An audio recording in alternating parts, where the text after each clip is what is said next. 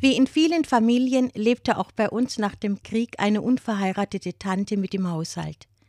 Tante Kettchen ist schon lange verstorben und wenn ich heute an sie denke, sehe ich sie am Spülbecken stehen, mit großer Sorgfalt Kartoffeln waschen, die dann als Pellkartoffeln zum Freitagshering gegessen wurden. Sonntags ging sie selbstverständlich in den Gottesdienst und in die Andacht, und zum Geburtstag gab es alljährlich eine neue Kittelschürze.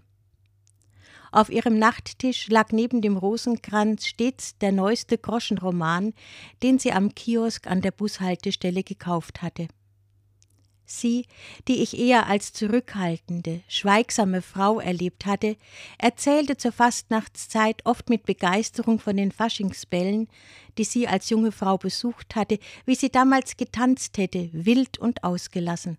Kurz vor Mitternacht aber, vor der Demaskierung, sei sie jedes Mal verschwunden denn erkannt werden wollte sie auf keinen Fall. Wer weiß, wie anders ihr Leben verlaufen wäre, wäre sie nach dem Ablegen der Maske einfach geblieben und hätte weitergetanzt.